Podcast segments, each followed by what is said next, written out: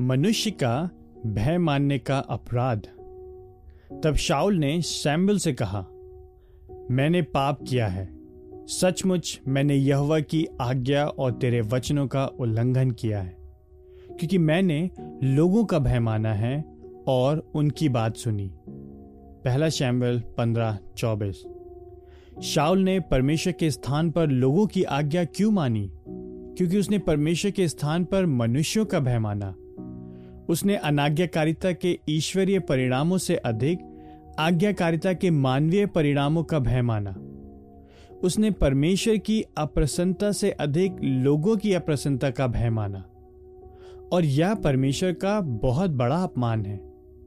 वास्तव में यशाया कहता है कि परमेश्वर की प्रतिज्ञाओं को तुच्छ जानते हुए इस बात से डरना कि मनुष्य क्या कर सकता है, एक प्रकार का घमंड है। वह परमेश्वर के इस भेदने वाले प्रश्न को उद्धृत करता है। तेरा शांतिदाता मैं हाँ मैं ही हूँ। तू कौन है जो नश्वर मनुष्य से भयभीत होता है और मनुष्य की संतान से डरता है, जो घास के समान है और अपने कर्ता यहवा को भूल गया है? यशाया इक्यावन, बारह और तेरह।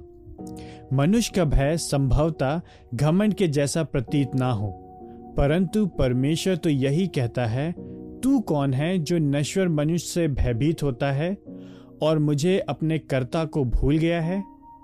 बात यह है, यदि आप मनुष्य का भय मानते हैं तो आपने परमेश्वर और उसके पुत्र यीशु की पवित्रता और उनके मूल को नकारना आरंभ कर दिया है। परमेश्वर असीम रीति से मनुष्य से अधिक सामर्थ्य है। वह अधिक बुद्धिमान और असीम रीति से प्रतिफल और आनंद से भरपूर है।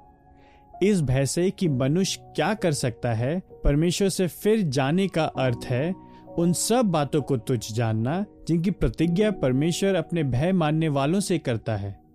यह बहुत बड़ा अपमान है, और इस प्रकार के अपमान से परमेश्वर को कोई भी प्रसन्नता नहीं हो सकती है। दूसरी ओर, जब हम परमेश्वर की प्रतिज्ञाओं को सुनते हैं और साहस के साथ उस पर भरोसा करते हैं इस बात का भय मानते हुए कि हमारा अविश्वास परमेश्वर पर कितनी निंदा लाएगा? तब वह अति सम्मानित होता है और उस बात में उसे बहुत आनंद आता है।